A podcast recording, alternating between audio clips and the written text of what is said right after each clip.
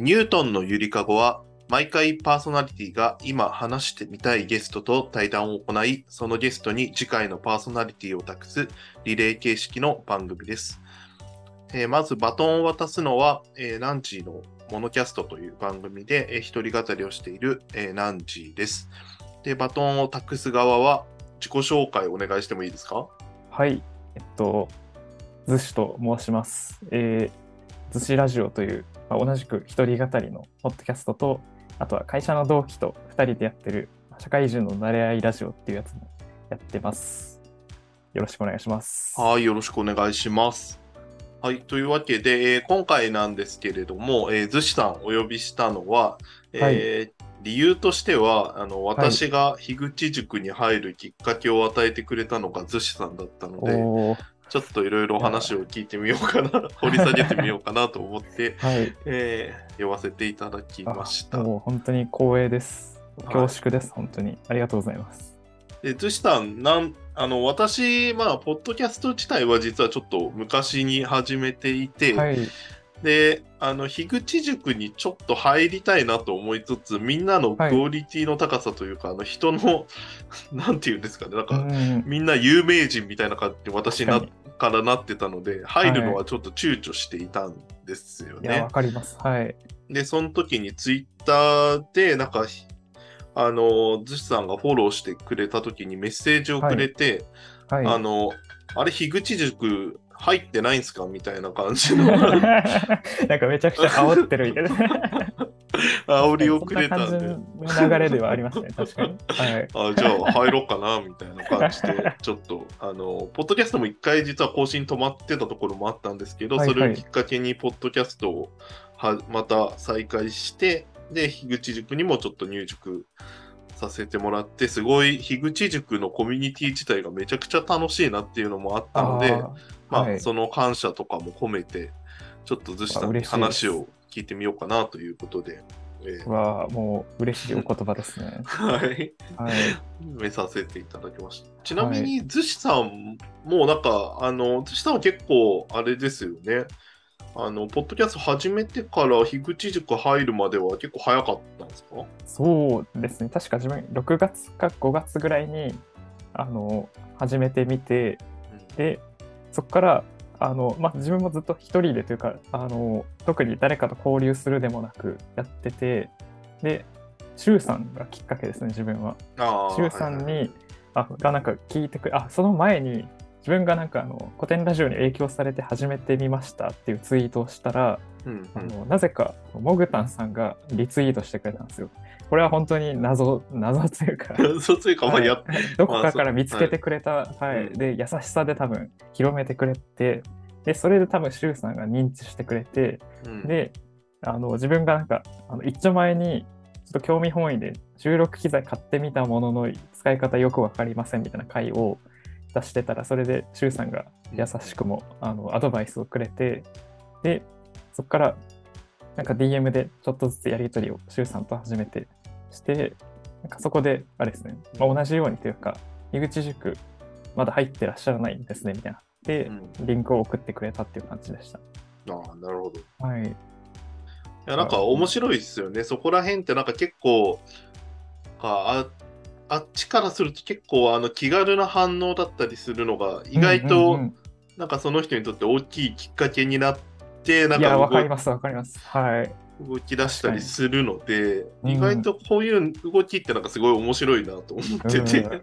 ありがたいですよね。うんで、自分もだから、周さんのこの動きとか、あと、まあ、トートさんとかもそういう感じで、なんか、なんでしょうね、快く迎え入れてくれる感じがあって、で、なんか、ありがたいなと思って、なんかこれ、あの、あれですよね、学生時代のあの転入生みたいな気持ちで なんかこう、ちょっとこう、なんでしょうね。なんか、話しかけれず、こう、おどおどしちゃう感じが、すごいこういう優しい人がなんか話しかけてくれて、なんか助かるみたいな、そういう動きすごいありがたいなと思って、自分もなんかそうなりたいって思ってたんですよね。あの、井口塾入りたての頃とかですね。はいはいはい。で、だからそれちょっと真似した感じですね。あだからちょっとフォローして、なんかちょっと DM 送ってみようみたいな感じはい、なんか積極的に、はい、交流していこうみたいな。その時期にまんまと引っかかったわけですね、私。ちょっと、はい、そういう形になりましたね。ただ、なんか最近はもう自分が、そうですね、あの、仕事しんどすぎて元気なさすぎて、なんか全然人と交流できてなくて、で、そうですね、もうナンジーさんの方が、なんか、樋口塾生としては、もう模範的なムーブをできているというか、いやいやいやいいろんなや。人と交流できてて、素敵だなと思います。まあでも、あれですよね、ズシさんのそのスタートダッシュ感は結構 なんとなく感じてて、初めの頃、すごいな、この人、どんどんいくなと思ってたなんんかで。元気でしたね、あの時は。はい。う ん今は仕事しんどいですか？結構。本当に何でしょうね。難しいですね。なんか難しいです。はい。ちなちなみに仕事ってやりたいことをやってる感じですか、それともなんかまあそこまで考えてる感じでもなくなんとなくで。もともと、やりたかったことのはずというかですね。まあ、憧れてたことにできてるんですけど、字面だけ見ると本来憧れてた仕事に就けたはずなんですけど、なぜか、こう、ですね、ついてきてないですね。心が。あでもそこちょっと面白いですよね。なんかうんなりたいところには慣れてるのはすごいすごいですよね。うん良かったです。運が良かったなとは思うんですけど、まあ、自分の想像力が足りませんでした、ね、社会をあの甘く見てたかもしれないです。えーちなみになんかその悩まあ話せる範囲でいいんですけどその、はいはい。ししんどいなって思うところってどこら辺なんですか？自分がなんかやりたいようにできないから、うんうんそれともなんかあ人ね。人との関係的なところよりはどっちかって自分がもっとできもっとできたらなぐらいの感じなんですよ。うん。なんでしょうね、確かに。すいませんね、ちょっとこんなネガティブな話 いやいやいや。やいやちょっといや、もう、なんでしょうね。ここをうまく言語化できてないところも、多分自分が、あれでしょうね。なんか、苦戦してるところというか、ここをうまくうん多分言語化できれば、悩みも多分、漠然とした悩みを今多分抱えてるんで、そこをこう、解消に向かうんでしょうけど、なんでしょうね。あ、なんでしょうね。自分の性格的に結構その、まあ、先延ばし癖があったりとか、ああはいはいなんはいか、あとなんか、人が見てないと頑張れないとか、そういうところも災いしてる感じはありますね。ああなるほであど。とあの今までずっとかいなんていうんですか学生時代ってテストを受けてそのテストの点さえ良ければもうなんか途中はあんま関係ないみたいな感じの生き方をしてしまってて。なるほど。なんでしょうね。もうほんと付け焼き場的に直前でガーってやってなんかそれでなんかいい感じの点数があ取れてなんかだましだまし生きてきたというか。ー でも会社ってそんな感じじゃないですよね。なんか、あの、宿あと宿題とかも自分意外とあんまりちゃんとできない人だったんですよね。ああそうなんですよね。なんかやりそうな感じはある程度。なんかあんまり宿題ちゃんとやんない人だったんですよ。でも本当直前にこうガーってやって間に合う時もあれば間に合わない時もある。ああでも間に合わない時は間に合わない時で別にそれでみたいな感じなんですか？なあなあになる時もあれば、あまあ、遅れて出したり、厳しい先生だったらですね。で、なんかあんまりちゃんとしてなかったんですよね。ただテストだけはなんか好きで、あスポーツ的にやってましたね、テストを。テストってなんかスポーツみたいだな。成績が結果としてちゃんと出るから、うですそうですななんですかね数値的なしかもうん分かりやすく出ますよねそうなん。面白いですよね。なんかで、自分は運動神経めちゃくちゃ悪くて、なんか、こう、部活とかも本当嫌々やってた人だったんですけど、あの、受験生というか、まあ、その分、こう、その、スポーツの面白さみたいなのは勉強に求めてたのみたいなとこがあって、なんかそのテストでいい点取って何位ですみたいな、結構面白いな、みたいな思って、あまあまなんか、はい、そこにやる気を出してた人でした。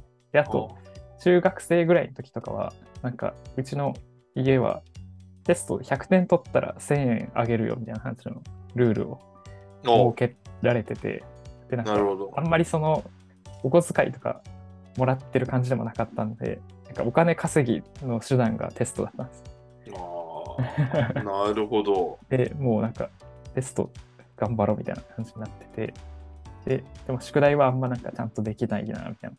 やる気出ないな、みたいな感じで、そういう生き方をしてしきてしまったら、社会に入ったらですね、宿題みたいなことばっかりなんですよね、社会って。ああ、また、うん、確かに。はないんかはいテストの、みたいな点数が出てくるテストっていうより、そう、宿題みたいなことばっかりで、ちゃんとできませんね。まあでもなんか数値でスコアが出るっていうのは確かに少ないですよね。うんだから多分その、なんだろう、今言ったような宿題を出すみたいなところってどっちかというとそれをちゃんとしてる人として見られるとか、なんかそういう社会的な認知的な、なんなんですかね、うん承認的なところに報酬を求めるというより、ちゃんとそのスコアとして出るものがいいっていうと、なんかあれですね、確かに疲れるかもしれないですね、普通の仕事をしてるとき、評価を得られるっていうのはうん難しいですよね。そうですよね。で、あと、なんか、まだ会社、もう3年目にして、まだしっくりきてないのは、あの、基本給みたいなやつ、意味分かってなくて、はいはい。なんか、もう存在してるだけでもうお金もらえちゃうじゃないですか、言ったら。ああ、はいではい。なんか、頑張っても別に頑張らなくてもあんまり変わんないというか、で、そうですね、うん、頑張るインセンティブというか、まあ、ボーナスとかは、それで査定とか変わってきますけど、なんでしょうね。うん、ただ、出社して、なんか、あの仕事してるふりしてというか、で、まあ、こう、だましだましやってしまったら、もうお金もらえちゃうんだ、これ、みたいな。なんか、こんなんでいいのって、いまだに思ってますね。なるほど。でもそはいこ確かに面白いですよね。うんなんというか、あの、多分周りにやってない人がいると余計それを感じたりするわかります、わかります。のかなと思っていて、なんか周り、私はどっちかというと、なんかひ周りの人には恵まれてるんで、その人たちとやるっていうところがやっぱメインになるかなと思うので、その人たちを、まあ、仕事をちょっと、じゃあ自分やるべきところはここだからこうやろうかとか、うん。まあ、そういうのかな、モチベーションそうっすよね。うんお金をモチベーションにすると結構、その比較しちゃうんですよね。確かに上の人とかだってお金もらってるのに何もやってねえじゃんとかいやー、思っちゃいますね、それ確かにあるでしょうね、確かに。うんうん。いや、よくないんですけどね。で、いまだになんか会社でのやる気の出し方があんまりもうよくわかんなくなってきてますね。あと結局、人からまずあと、うん、与えられて、そんな主体性を持てみたいな言いますけど、うんまあ、結局は、うん、それはやらされてるといえばやらされてるんで、なかなか、うん、そこに主体性持ちづらいなみたいなのもあったり。ななんかはいどうなんですか？なんかあのモチベーション出るときってどういうのなんすかね？あのそのさっきのスコア的なところはあれなんですけど私とかだと結構はい。自分でて適当に課題設定してそれをなんか達成するのは嫌いじゃなくて。え例えばなんかあの仕事与えられた時にこのデータを整理してくださいっていう時になんかいい感じに Excel でなんか効率化して出すとなんとなく自分でー、あなんか、まあ、その仕事自体が楽しいかどうかは別として、それができたこと自体は、なんか嫌いじゃないんですよ、意あ、外と。うん、効率化とか、なんかそういう、なんかこういう風になんかいい感じにロジック組んでやったぞみたいな、これは結構プログラマーあるあるかもしれないですけど、どっちかというと、うん。私システム系なんで、そういうのはあるんですけど、ななんでしょうね。あとはお客さんとかが結構近いので、あそこら辺からモチベーションもらうのはあるんですけど、逗子さんの場合どどうどうなんですかね。なんか楽しいって思う瞬間は別にないわけじゃないですよね。あの仕事してて、ね。ないと言われたらちょっと何も言えないですけど。あでも確かに、まあ、ある新しい知識がこう増えていく感じは楽しかったりもしますね。あとは、そう、でもそれ聞いてて思ったのは確かに、こう、フィードバックがあんま少ないかもしれないですね。なんかこう、仕事しても、こう、特になんか、そうですね、感謝されることもそんなになければ、うん、そうですね、淡々と、まあ、逆にダメだった場合は、なんか、あの怒られる時ありますけど、うん特にそうっすよね、うん。なんか、あのー入社してすく若いうちってな、なんすかね、なんかお客さんと話す機会も少な、少ない、うんなんかまあ仕事にもよりますけど、あのーお客さんが見えてる仕事と見えてない仕事で言うと、見えてる仕事ってちょっとそこでやる気が出せるあたりするなとは思うんですよね。まあそういうのが好きな人と、なんか研究者タイプみたいな感じで、本当に自分の好きなものを突き詰めるのが好きな人とか、なんか、うんうんまあ、タイプがいろいろあるんだろうなとは思うんですけどね。人とのつながりが好きな人が、は、うん、人がいないとやっぱりフィードバックがないと無理だろうなっていうの思いますよね。いやでもナンジーさんはなんか話聞いててというか、まあ、ポッドキャスト聞いてて、もうすごい落ち着いてらっしゃるなというか、社会人としてなんか成熟されてるなっていうのを感じますね。はい、10年以上やってるんで、成熟はし、成熟しているかは分かんないですけど、まあ、あの、うん、同じ会社で、私は転職とかしてないので、同じ会社で十何年やってるんで、まあまあまあって、そこの、そこら辺、まあでもめん嫌な時もあるんですけどね、なんだろう。うんもうなんかその辞めたいなみたいな時もなかったですか、特に。いや、あります、あります、全然。ない人はいないんじゃないですかね。うんみんな乗り越えてきてるんですね、ちゃんと。みんな乗り越えてきてるんじゃないです。まあ、乗り越えるっていうのも違いますけどね、なんか楽しさをどう見出すかだけだと思うので、乗り越えないのも一つかなとは思うので、別の道を選ぶのも全然いいとは思いますけどね。そうなんかちょっとそこら辺を聞いていて若はい。干気になっていたのが、あのラジオはいはい。のタイトルにこっそりついてる、あの豆腐メンタル、あ、そうですね。も豆腐メンタルなんですか？う、そう本当そうですね。もうメンタル弱すぎて、なんでしょうね。なんかすぐ落ち込みますね。うーん落ち込むともういろんなところに出ちゃう。そうですね。うんそこら辺結構人によって私はあの多分寝れば治る人なんですよ。ああ、素晴らしいです。まあ、あとは食に食べちゃう方に行くんでどんどんどんどんでかくなっていくっていうのはあるんですけど、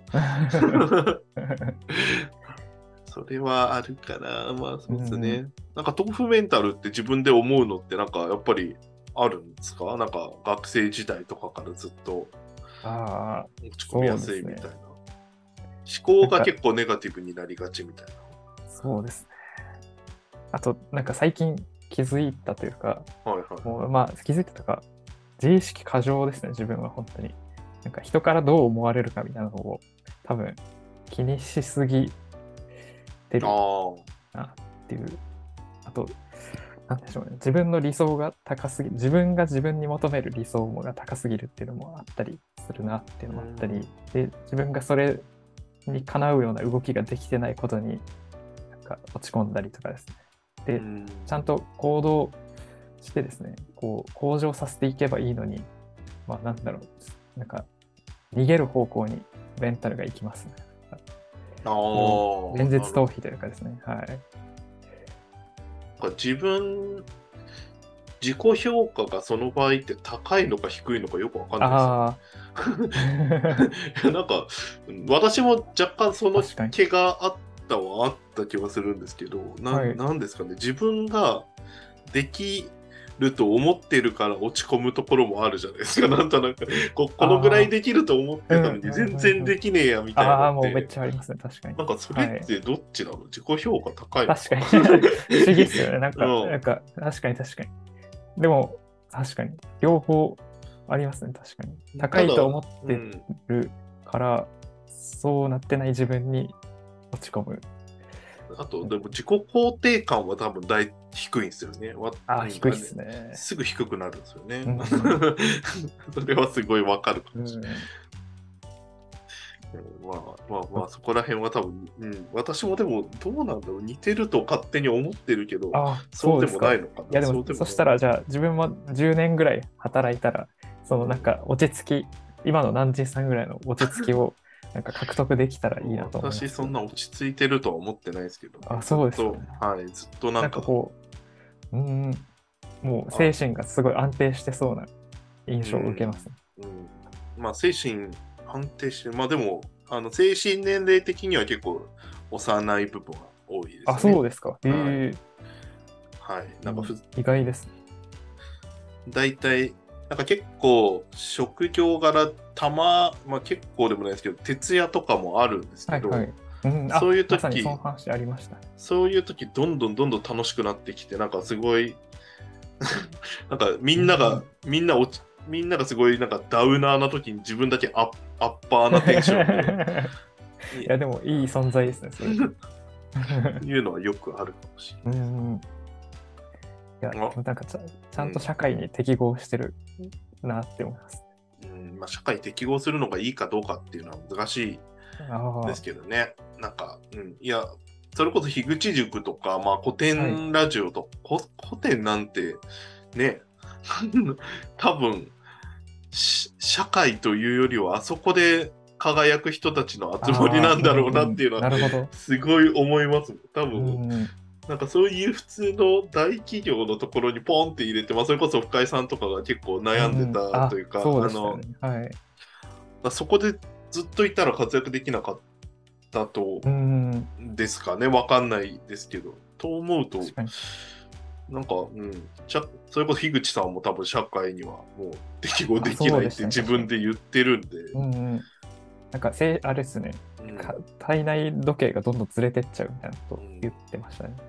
ら組織としてとはまたちょっと、うん、社会に適合してるかと言われたら適合してるんですけどね。はい。みみんな。でもなんかその、そういう会社っていう組織の中でどう動くかっていうと確かに合わない人はいるんだろうなっていうのは思いますよね。合わない。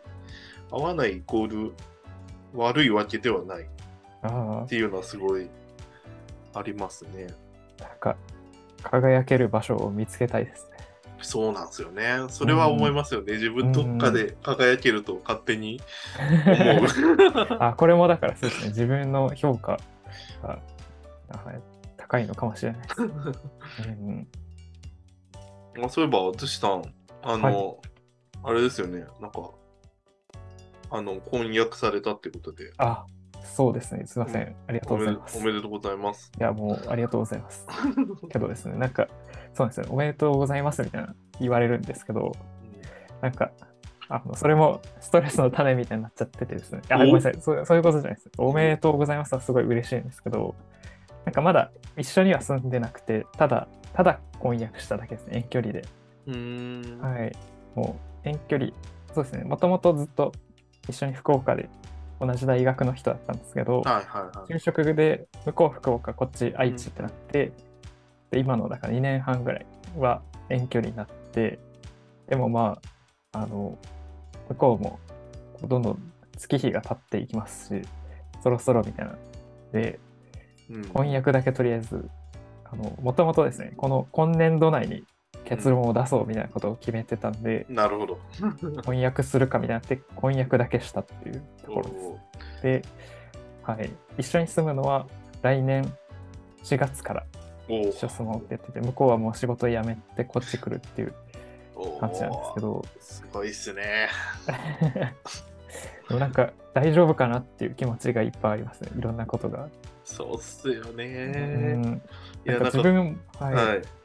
あ、すいません、もっと、だから3年目にもなったらもっと、よし、もうこの会社でずっと頑張っていこうみたいな、その、落ち着いてると思ったんですけど、なんか全然、なんか、もうずっと大丈夫かな、もうこんなんで 大丈夫かなって思いながら日々過ごしてるんで、うんもう不安でいっぱいです。それはやっぱりどうどうなんですか？その彼女が来られることで、なんかのそこ2人でその結婚生活みたいなのが不安みたいな感じですか？そういうわけでもこれもありますね。なんか一緒住んだことが今までないんで、ああなんかそうですよねなはい。なんかいろいろ多分知らない嫌な部分も見えてくるかもしれないですよね。で、うんそれで関係性悪化するのも嫌だなって思ったります。